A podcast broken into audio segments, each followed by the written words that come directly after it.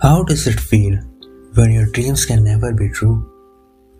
How does it feel when your broken heart can never be refixed? How does it feel when you hurt someone's feelings? How does it feel when your eyes can never see that beautiful smile? There is so many questions to ask, but you know there is only one the answer of all those questions?